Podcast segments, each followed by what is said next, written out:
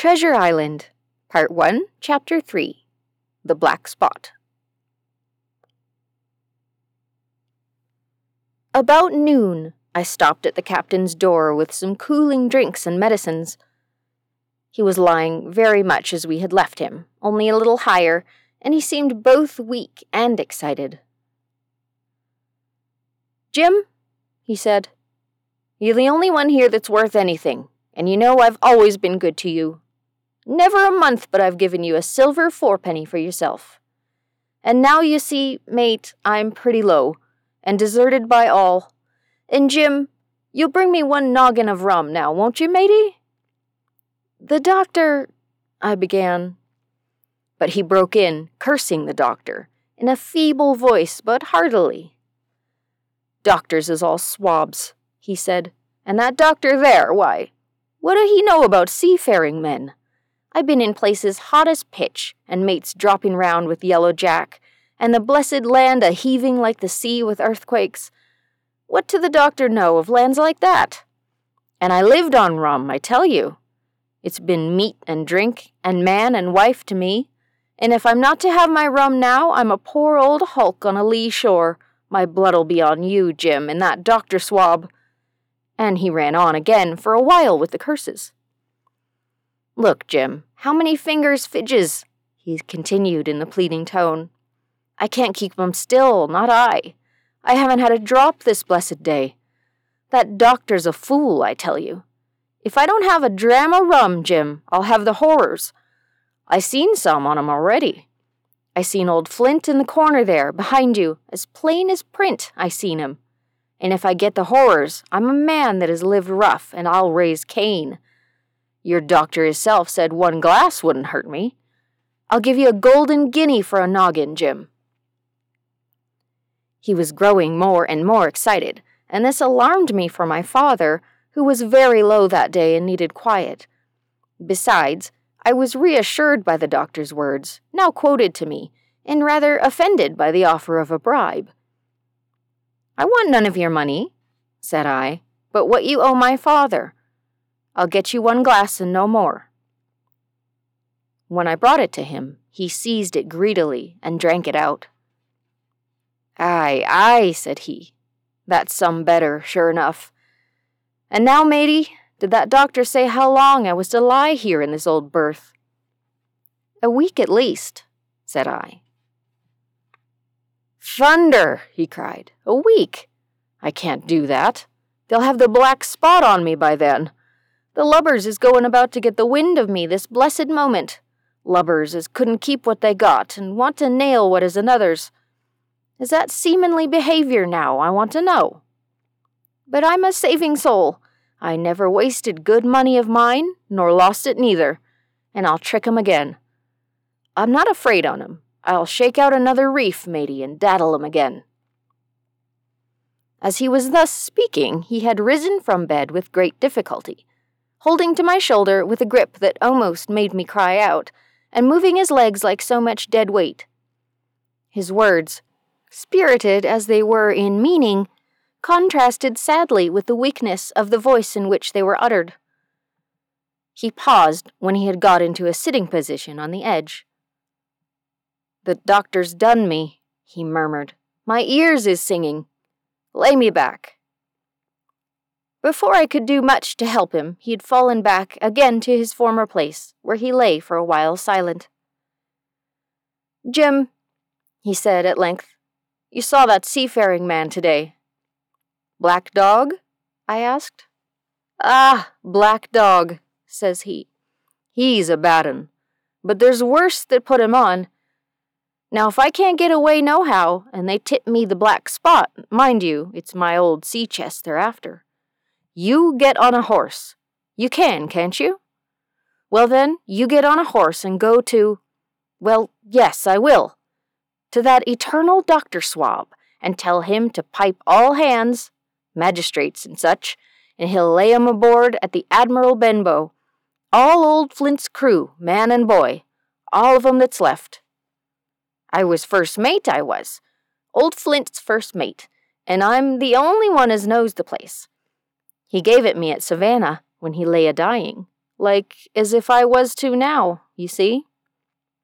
But you won't peach unless they get the black spot on me, or unless you see that black dog again, or a seafaring man with one leg, Jim, him above all. But what is the black spot, Captain?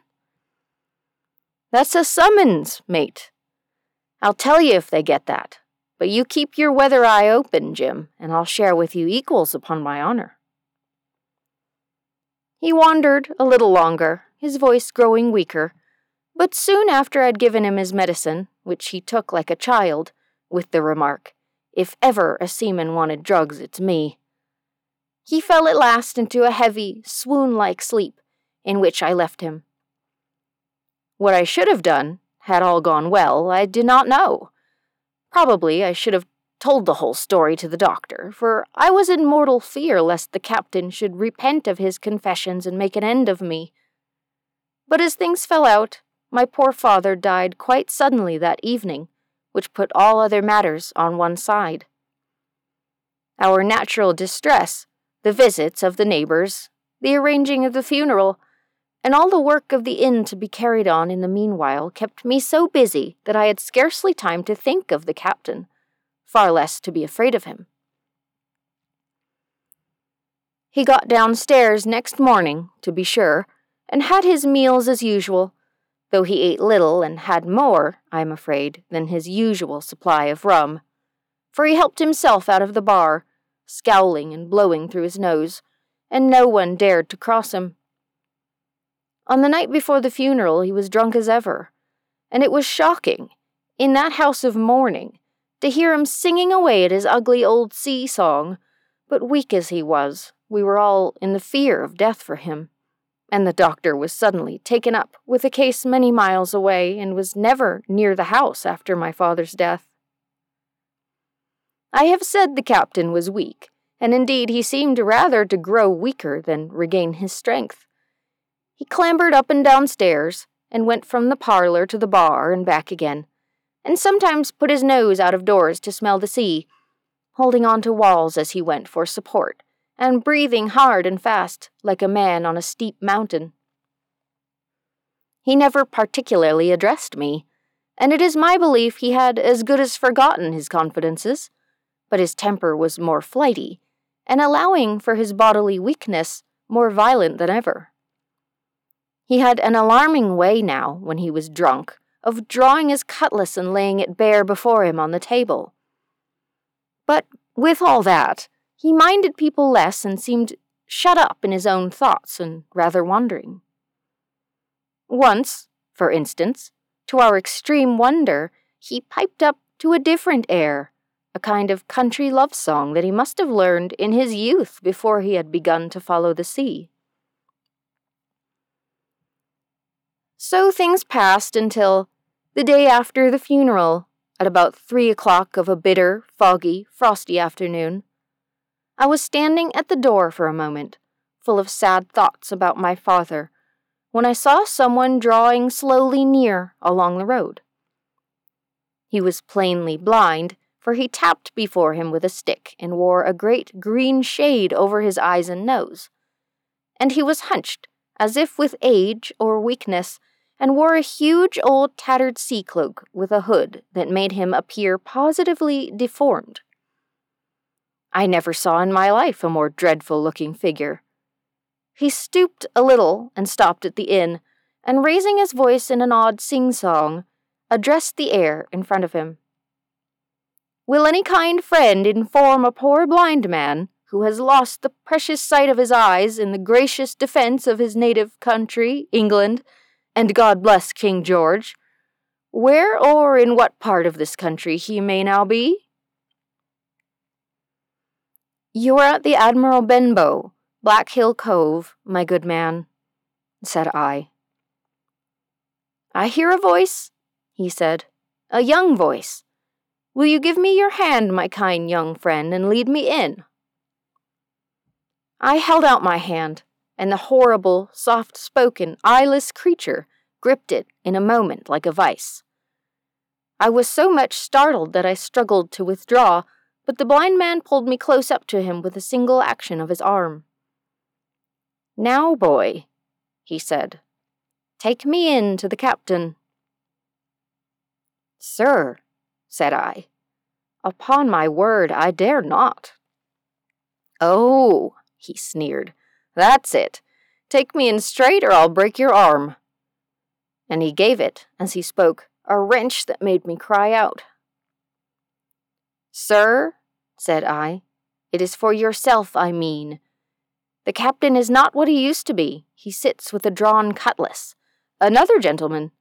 Come now, march, interrupted he, and I never heard a voice so cruel and cold and ugly as that blind man's.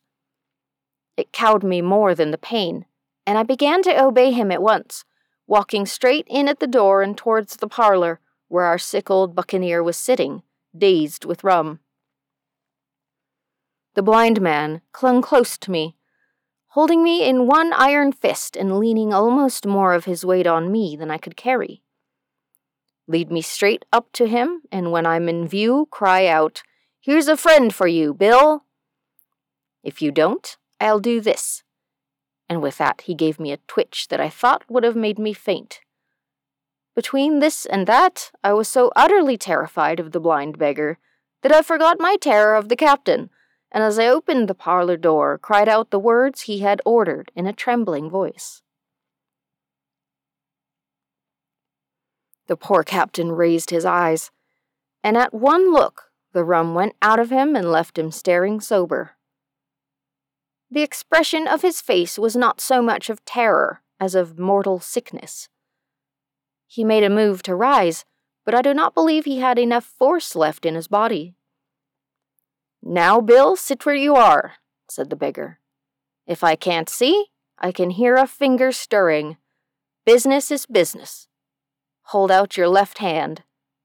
Boy, take his left hand by the wrist and bring it near to my right.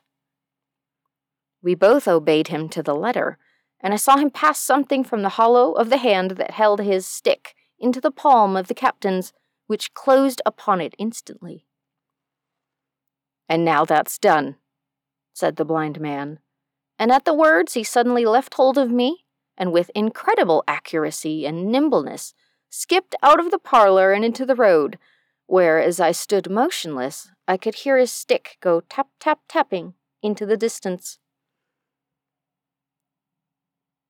It was some time before either I or the captain seemed to gather our senses, but at length, and about the same moment, I released his wrist which I was still holding. And he drew in his hand and looked sharply into the palm. Ten o'clock, he cried. Six hours. We'll do them yet. And he sprang to his feet. Even as he did so, he reeled, put his hand to his throat, stood swaying for a moment, and then, with a peculiar sound, fell from his whole height, face foremost, to the floor. I ran to him at once, calling to my mother. But haste was all in vain. The captain had been struck dead by thundering apoplexy. It is a curious thing to understand, for I had certainly never liked the man, though of late I had begun to pity him. But as soon as I saw that he was dead, I burst into a flood of tears. It was the second death I had known, and the sorrow of the first was still fresh in my heart.